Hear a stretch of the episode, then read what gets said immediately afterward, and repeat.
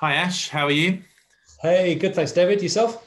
Very good. Very good to see you. Um, welcome to the the Leaders Series. Um, I think this is the the second one we've done in 2021. So deep into lockdown three. um, I, I, hope when people listen back to this in the future, they're not like, yeah, we're in lockdown 33 now. Or something. yes. Yeah. Uh, you know, you never know, do you? you? Never know. I've been I've been tracking it along. We've been talking quite a lot along the way of, and we should be out of this soon. But um, yeah, ever since we've been starting this, we've been in lockdown. So, so yeah, people are pretty pretty used to my background now, and it's good to see you've got the uh, the yellow jersey, which you told me was Geraint Thomas's yellow jersey from the Tour Yeah, yeah, that was uh, that was a purchase uh, charity auction some years ago. Fantastic, good stuff. Yeah, a legend. Um, so, um, so uh, for our listeners, um, GCS is a technology recruitment business, um, and we work globally, mostly in Europe and the US. Um, GCS Connect is our community, uh, which we've built to introduce expert talent to innovative companies. And the Leaders Series is where we pick the best leaders and the most innovative people from our from our community and give them half an hour we chat to them about business, technology, and how they see the the world kind of going over the next six months, and also how their business is going. We've been joined by Ash Gawthorpe, today, who's Academy Services Director and one of the co-founders of 1010, uh, which is a professional services and testing consultancy based in the UK. Uh, 25 years experience, so we've got about the same amount of experience, you and me, Ash, been around been around the block a while. Um, and one of the co-founders of 1010 started in 20, 2005, has been through different guises, and in 2016 uh, moved into really being the 1010 that we we know and love today. So um, so it's great to speak to you, Ash. Um, really interested to kind of find out one about obviously 1010 the business and how you see it going forward, but also your real kind of involvement in the academy, which is a really interesting thing and something we'll we'll discuss in more detail later. But obviously that's my introduction. Just want to just quickly kind of tell me a little bit about yourself, a bit about your background maybe, and um, you know how you're kind of feeling going into to 2021 now, you know, new year, the bounce back year. Sure. Well, thanks very much for inviting me along today, David. This is uh, really, really good. Um, so, in terms of uh, my my background, um, so by um, training, I'm an engineer. Uh, my degree was in electronic engineering. Um, I then worked in numerous uh, different roles: hardware engineering, software engineering, um, sort of quality and performance engineering over the years. Um, and nowadays, um, so my role within 1010 is running our um, 1010 Graduate Academy. Um, sure. We started back in uh, 2013, which blimey seems like a very long time yeah. ago. Um, on the one hand, but on the other hand, it's just absolutely okay, those academy like managers now, the uh, CTOs. yeah, it's, it's, really one of the best things when we interview people for the academy. One question I'm often asked is, "What's one of the best things about doing what I do. And it, and it really is that seeing people grow and develop over time. You know, we now have um, people who we're still working with with clients who are managing teams of people um, that, that, have been through the academy process, and their teams are also formed from people who've been through that academy process. So we're sort of building up these, as you say, these tiers. We haven't got to a CTO yet. I think that's probably some years. No, no, that's right. With 2013, that'd be that'd be some special graduate. You'd be giving them your yellow your, your yellow jersey. Absolutely, yeah, yeah, yeah. Um, but in terms of 2021, I mean, we're I'd say we're, we're pretty positive, really. Um, you know, 2020. Um, that was that was tough um, you know, when we when we went into lockdown, gosh, must be you know it's not too far away from a year coming up to now, I guess. Um, what we found was that um, you know everything was going um, fairly well. Um, we were working with clients, we were onboarding new projects with clients, mm-hmm. and then um, when we suddenly went into lockdown and everybody was forced to work from home, essentially, that that's when things started to struggle really. Um, yeah. You know, so so we had clients that stopped thinking about new projects and started thinking about just how do they survive, how do they keep the lights yeah, on, yeah, um, how do they um, you know just continue going, not focusing on new projects and onboarding people. Um, do, you, do you think you know obviously 25 years and we talk about this quite a lot do you think that was probably has this been the most challenging period in your in your business career would you say? I would say so definitely. Yeah. Yeah yeah. And certainly um, just the fact that well, with hindsight, you see it coming. But at the time, yeah. you know, nobody nobody really saw this. I mean, myself and, and Chris, our CEO, we we flew back from the US. We were away in the US. Uh, we flew back into the UK, um, and then less than a week from the point that we got back, you know, then everybody suddenly was was at home and, and nothing was moving, and we were in lockdown without really yeah. visibility of what was happening or when it was going to come to an end. And it was yeah, exactly. yeah. And I think you, you know, you you see a lot about it on the news, and you've heard about other things, but when it comes down to it, no, you know, we all made our prepare, proposals. You know, we're all kind of private equity backed. I think both our companies are private equity backed. Um, you you make those proposals, and you're thinking you never would in your mind think this is what's going to happen, would you? You, you, no. that's not, that wasn't something in your mind. So absolutely not. I mean, unprecedented is a word I've found myself using a lot over the last year. Never used it before ever. Um, but yeah, absolutely. The, the plans that we made for that year in terms of expansion, in terms of where we were going, you know, all, all those were, were just put on hold. You know, we went from um, hitting that plan and kind of and, and sort of exceeding it in some ways to almost just going yeah. into survival mode, really. Yeah. And and obviously in, in professional services, I mean, one of the, the key things, like you said, you're out in America, you're meeting clients, you know, that's obviously, you know, cut off is not able to do. And that's obviously, I'm, I'm sure, part of your, you know, we want to understand our clients, we want to work with our clients, we want to kind of, you know, sit down with them and, and understand their where their projects are going and how how 1010 can help and i'm assuming that was one of the the problems right? You know you had to kind of re, almost rethink your business model you know? How how quickly did you have to do that you know? And how did you do that? Pretty pretty quickly. Um, so in terms of just those challenges of, of going from most of our people working on client sites or, or with clients from our own offices to suddenly overnight pretty much having to to work from home. Um, yeah.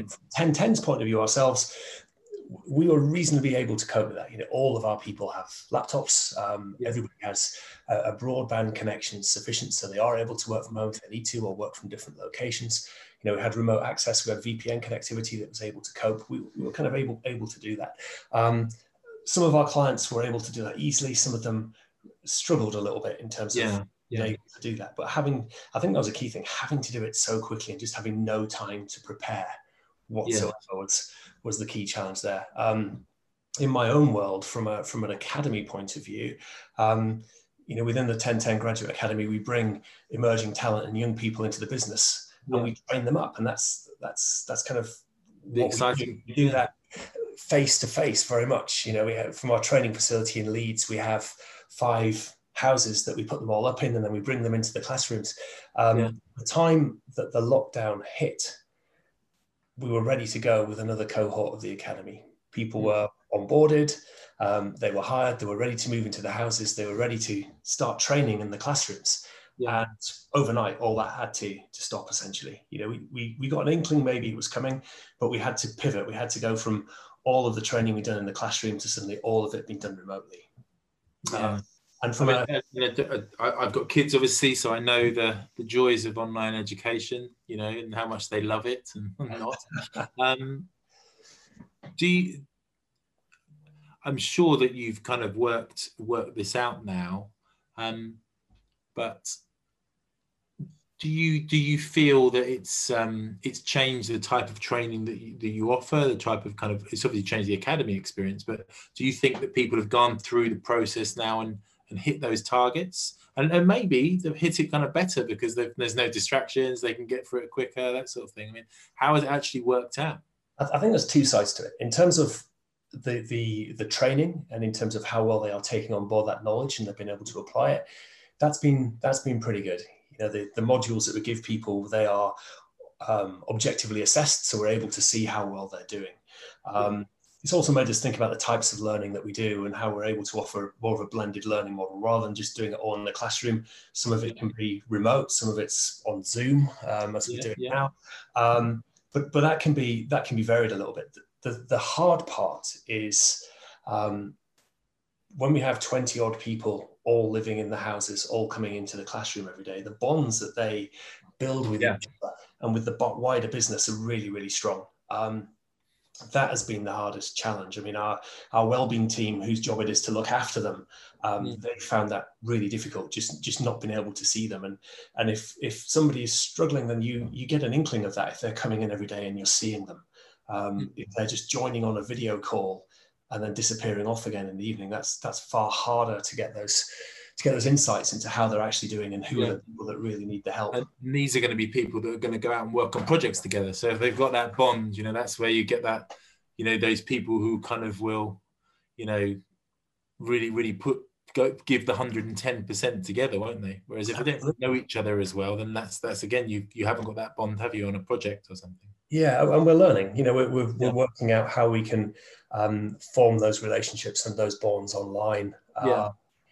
But it is definitely harder than when they're there when they're there 24 7 yeah.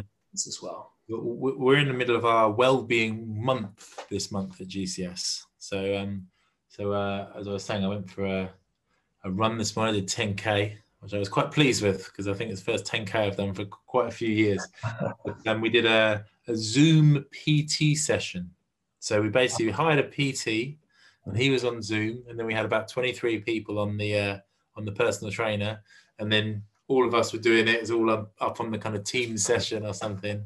And uh, yeah, it was good. It was a good good way of kind of getting everyone. Everyone was talking about it afterwards, and made a few kind of posts on Instagram and that sort of thing. But it was it was really interesting to kind of you know do something a bit different because, like you said, you, you know, that that working together, that that workplace bonding is, is is really important for a team, isn't it? I think hugely so and especially it sometimes feels a little bit like groundhog day you know the, the, the, weeks just merge into one because you're not get that variety of going to different places going to the office. There isn't that that, that break there anymore. So um, we've tried to do things like um, using Strava actually, you know, the yeah, yeah, yeah, the kind of running club, yeah, or the the cycling club.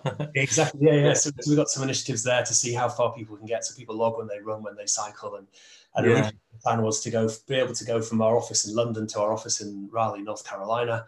Um, yeah. And now we've kind of exceeded that in terms of mileage. You know, I think we've we've got. Oh, fantastic! That's good. You're going around the world now. that's, that's game. Yeah, yeah. that's good. Um, I think all these things are important. Important, and we wouldn't even have have really thought about them. The you know the the business. It's amazing how business has transformed itself mm-hmm. uh, during the pandemic, and and I don't think things will change back now. I think you know the way that we are working now, there will definitely be a hybrid solution going forward. Is that is that what your clients are saying to you? Is that how you yeah, think Absolutely. Um, I think the thing that's really interesting for me is that the change we've seen in our clients. You know, the, we've worked with any time we work with 60 or 70 different clients at, at a point yeah. And they're really varied across different sectors and across um, how they work from a technology point of view. Um, but in the past, I'd say prior to COVID, there was quite a lot of resistance around moving sometimes to new ways of working, or at least yeah. aspirationally they wanted to get there, but they mm. didn't think it would work for them, or you know, various yeah. reasons why, why they couldn't make it work. And I think people have been forced to work in that mm. capacity now in order to survive. And uh, and I don't think people are going to go back necessarily to the to the old ways of working no no I think uh, there's there's definitely kind of positive elements kind of coming out of this that we've seen. So so kind of coming into the academy that that you run obviously as academy services director and there's these different cohorts that come through. Um you obviously started doing this when the business was mature. Um so what what gave you that idea? Was it was it a CSR thing? Did you think it would be a good thing? Was it a client driven thing? Or what, what, how did it start? It, actually the idea for for doing it in the first place. Um, t- two things it came from really. One, it was how seeing how we could improve of our own experiences of trying to bring junior people into our business within yeah. into our consulting teams. Um, at the time, we were just hiring people from a sort of comp sci maths engineering background. Um, and we were struggling a little bit with that. Firstly, there weren't that many people with those qualifications. Um, secondly, uh, sometimes, but but not always, we bring people in, and if they had the right technical skills, maybe they didn't have the right soft skills that we needed for them to be able to collaborate, to be able to work well within teams, to be able to influence. Um, and thirdly, and, and most frustratingly, um, just because somebody's got a 2 1 in computer science, that doesn't necessarily mean that they can actually code.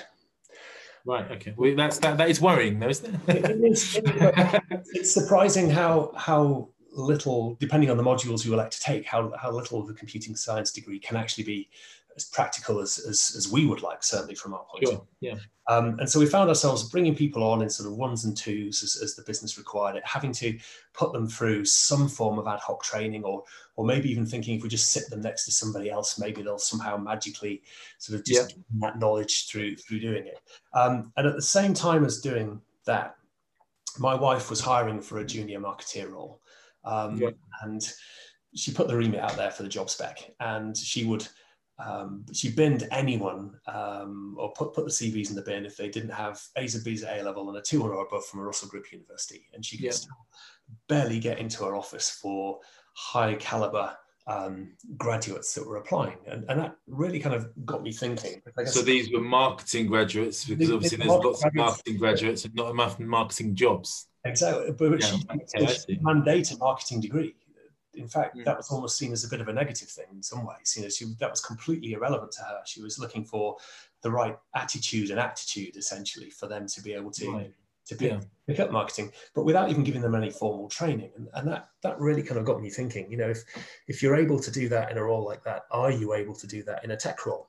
Um, yeah. And anecdotally, over the years, I'd worked with people who had history degrees or politics degrees yeah. who were able to write, you know, pretty good code and, and perform well in software development roles. So I thought, yeah. well, you know, clearly, once you've got that opportunity, then you can start, can't you? You know, you, are kind of learning on the job, aren't you? And some of the best, some of the best engineers, definitely some of the best, kind of on the network side, you know, cybersecurity have kind of worked out from a service desk and a help desk position and just learned, haven't they, on the job? Absolutely, absolutely. But sometimes as well I'd equally I'd worked with people who were software developers, for example, who they were okay, but they you know they weren't great, um, and they yeah. have a degree in software engineering or in computer science, and and they would do a, a, pretty good job. But then when it came to sometimes making those leaps of knowledge or coming up with something really quite unusual, creativity, they, yeah. yeah. they struggle a little bit with yeah. that.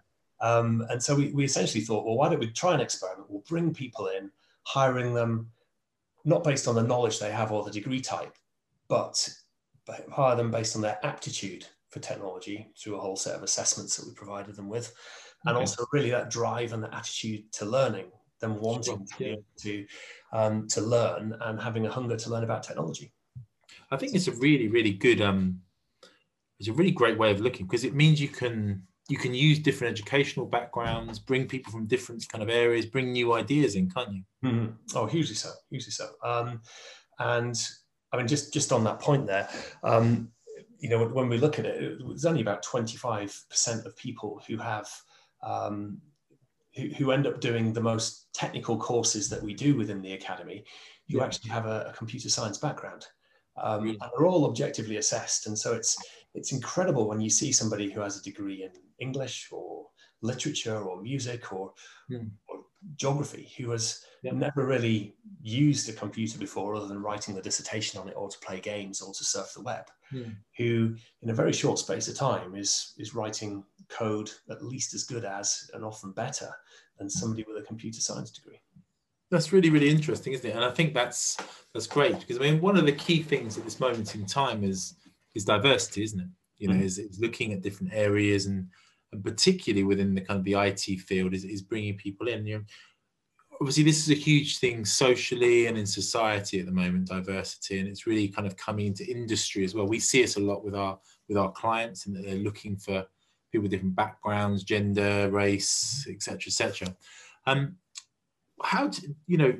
What what kind of outcomes do you see coming out of this kind of current social and, and economic climate with regards to diversity and how do you think particularly kind of businesses can react to this? Because obviously what you're doing is creating a more diverse workforce really aren't you?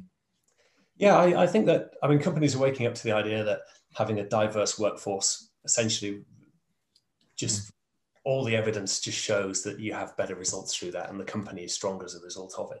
So, yeah. so i think i think companies are either at that place when they're realizing that they want to do this and they're thinking about how they can do it or ones that maybe aren't there yet they're also thinking well we have to do this because there's a lot of focus and a lot of attention on it. Um, i think the hardest part is working out how to do it and that's easier in some roles than others. So if you look company wide at, at increasing um, diversity, then that's going to be easier in, in some roles traditionally than, than it is in others. And traditionally, technology has been the harder um, team yeah. To be able to. I mean, I've been in the industry, yourself, 25 years, and and this isn't. I, am never going to blame myself, right? Because I. Uh, quite a lot of you put your hands up and say, "Well, I place the, the CVs that I get," but I would say five, ten percent of people that I've placed have been female.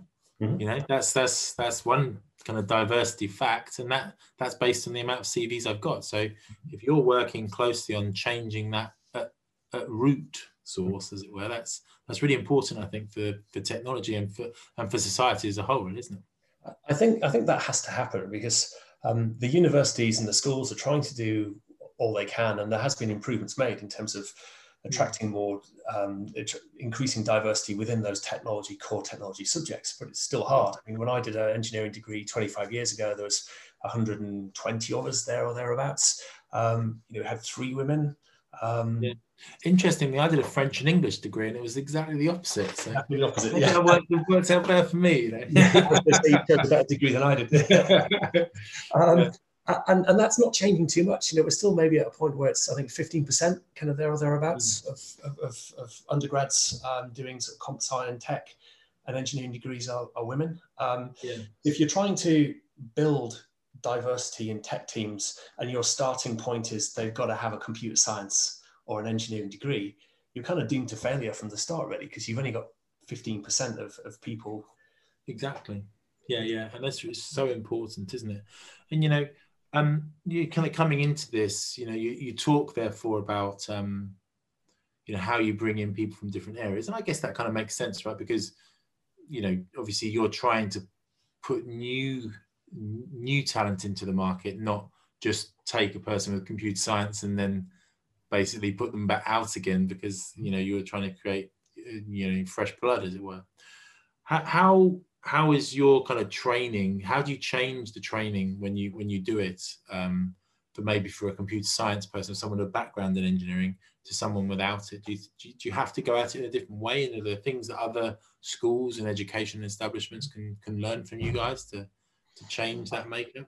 I think uh, when we created the training back back in 2013 or the first iteration of it, our our approach was really to think what do we know now that we wish we knew when we were 21? And, and even those of us with sort of comp sci and engineering degrees, we realized there was a huge gap in our knowledge.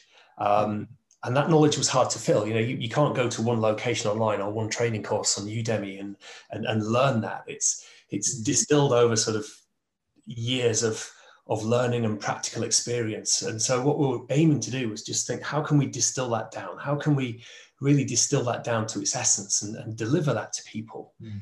as quickly as possible to sort of accelerate that learning so they know what they need to know to be effective with clients. Um, yeah. So just enough theory to be able to understand and to be able to ground that that knowledge, but at the same time far more focused on the on the practical side of it of, of what's actually required. And it was always it's always a bit of a balance between working out how far back you go because um, if, if, you start fairly high up then in terms of the knowledge and in terms of the understanding then then what you find is that if the base isn't secure just like a house it kind of falls over in the wind yeah. Um, yeah. you need to be able to, to build those basics but at the same time the challenge is that if you start too low down and, and you find yourself talking about you know binary for example there's, there's a huge gap between that and and then actually how you how that turns into something something practical so there has to be an yeah. understanding of the underlying principles but yeah. just enough to be able to build on that. No, that's right. And I think what, what, when you go through the courses, you you it's the three three six month period, isn't it? I think, and then at some point you you say this will be you will be better for the DevOps side, you'll be better for the quality engineer side. You know, is that a are you pretty good at calling that now? You kind of yeah, we, have we, become better at that, that over the years, really. I mean, we put hundreds of people through this process, so we've got quite a um, quite an understanding now of, of, of how well people perform in, yeah. in, those initial modules. So how it works is we we give people um, it's an initial six week training course which has about a dozen modules in it, which covers pretty much all elements of that software delivery lifecycle. Um, and that serves two purposes really. First of all, it exposes everybody to a little bit of everything we do within the business. Yeah. Um, they're objectively assessed, and that allows us across those dozen or so modules to work out where people's strengths lie. How soon do you put them in front of clients out of interest? Oh, that, that's oof.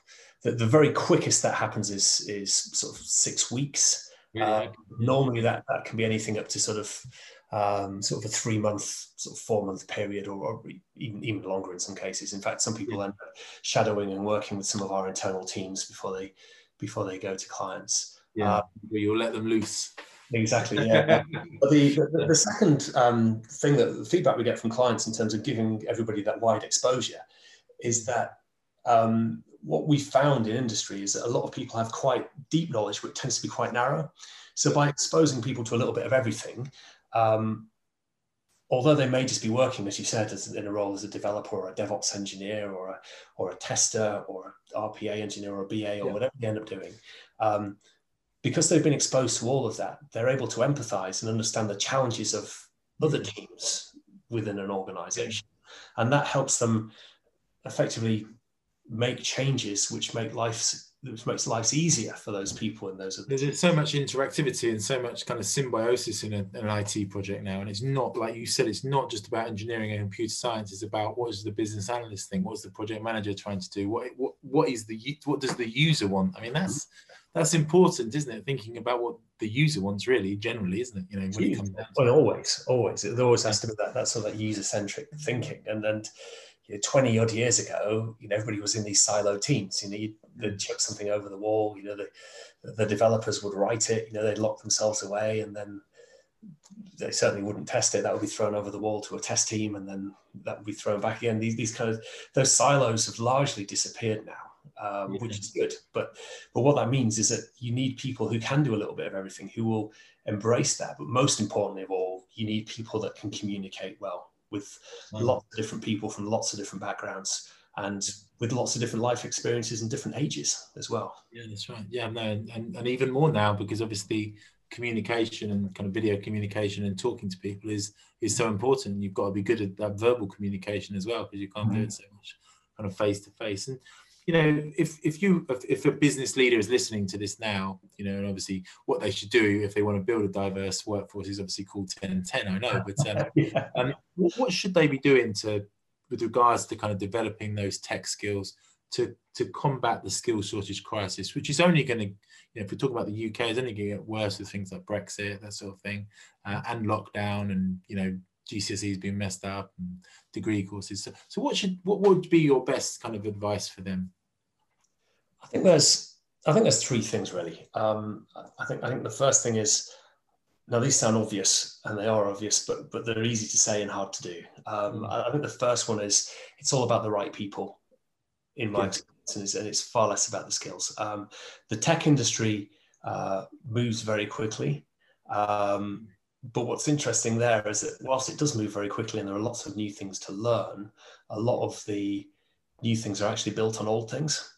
Um, so it's more of a um, an evolutionary approach rather than a lever, uh, revolutionary approach. So, so you really need to be able to find people who are able to learn quickly, who want to learn, um, and who are also wanting to keep their skills current. I think that's I think that's and foremost one of the things. And also, like expertise is fleeting, isn't it? So I think there's part of the thing here is is really building that knowledge with with those people. Um, I mean, you can hire them in with with the right skills that you that you need. But um, you know, as you said yourself, the challenge is some of those skills are fleeting. So, so really, it's about identifying people who aren't who don't just have that veneer of those particular skills and technologies that you're looking for at the time, but have that deep understanding and that ability, frankly, which yeah. will allow them to be able to learn and to be able to to build on those skills that they have already. Yeah, and that comes from passion, I guess. You know, yeah, it's, it's the first question that we ask people in an interview. You know, where's your passion for technology sort of come from? How does that manifest yeah. itself? And that's that's really what you're looking for because um, you know to, to be good at something. Yes, you've you've got that natural side of it, or that natural ability. But so much of it is also the drive and wanting to do it, um, and and that doesn't necessarily equally, I've worked with people over the years who work in technology who certainly aren't passionate about it. Um, so that, that can be something yeah. to avoid as well. Yeah, yeah, yeah. And we, we talked a lot about kind of talent and and, and, developing this when you're kind of working within the academy. How, how do you think the talent landscape will change going forward over the next, you know, over the next 12 months? I think we're, we're going to continue to see increased demand for those newer skills, um, those kind of modern engineering skills. I think as more organizations have embraced um, some of those DevOps methodologies and some of those DevOps techniques, they've had yeah, to yeah. getting software out the door. So I think from a skills point of view, we're going to see that. From a point of view of um, you know, personality types and, and those sort of behaviors, we need people who can work remotely. We need people who can engage on a video conference, um, who won't just sort of you know shy away. I, I, think now more so than ever, we need people who will you know put their hands up and ask questions mm. um, because it, it's that self motivation, isn't it? Absolutely, absolutely. You know, the ability to work, work solo and stuff. Yeah, the ability to work solo, but but the the want to to they need to want to be able to build those teams and to be able to build those collaboration. Because if you're if you're in an office, it kind of has to happen you know, yeah, yeah. sat next yeah, you can't sit there twiddling your thumbs for, for exactly, hours. Exactly. But if you, you can, I've seen, you... I've seen, people do it, Ash. So it's possible. But yeah. it's much better when you're much easier when you're doing it from home. But no, I definitely think you know that's what we're seeing. We're seeing you know demand increasing. We're seeing people asking us to create different types of teams, different different types of people into their business. Um, and and it's a challenge for for recruiters, for for consultancies and for kind of employees to to really kind of match up to those different types of requirements. But I think, you know, I, I from my side, from from speaking to you over, you know, since we've been kind of talking, it's really great to see kind of companies like Ten10 who are, you know, taking a different aspect of it and try, trying to do something to change that, which a lot of people don't. They just accept how it is and that, that's the way it is. But, but you guys aren't doing that, are you? Yeah, absolutely. I mean, my my own personal aim, um, you know, I talk about the idea of, you know, Project 1010. I've, we've put hundreds of people through this process. You know, the next aim is to put 1,010 people through it. And then I want to, yeah, yeah.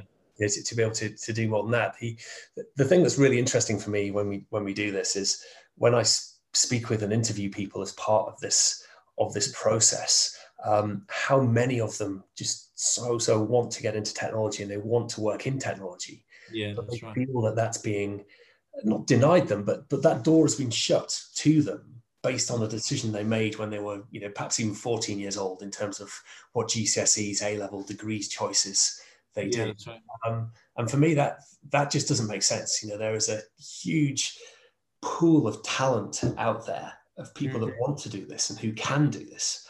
What, what they're looking for is the opportunity to be able to to show people who would be able to prove themselves that to prove to themselves and to everybody else that they can do it and they they can well, it's brilliant that you're giving people those opportunities, and it's been great to kind of speak to you today. And I do wish you well with the with the cohort. When do they when do they graduate? Ash, are they near near that graduation point? Uh, so these guys, they will be they'll they'll conclude their their core six week training in um, that will be sort of mid um, mid late Feb, um, and then off the back of that, we'll then be sitting down with them and working out what specialist role based training courses to put them in, whether it's BA, DevOps, development RPA, whatever that looks like. And I'm sure if someone um, wanted to find out more about the Ten10 Academy, they can kind of contact you through LinkedIn. We'll obviously post a link and that sort of thing, or by email or whatever. Absolutely, or, by my, my, email or via, um, via our website, ten10.com. Yeah, absolutely. Yeah. Brilliant. Well, Ash, thanks very much for your time today. I really, really enjoyed that. Thank you very much. No, a pleasure. Thanks very much, David. Thank you.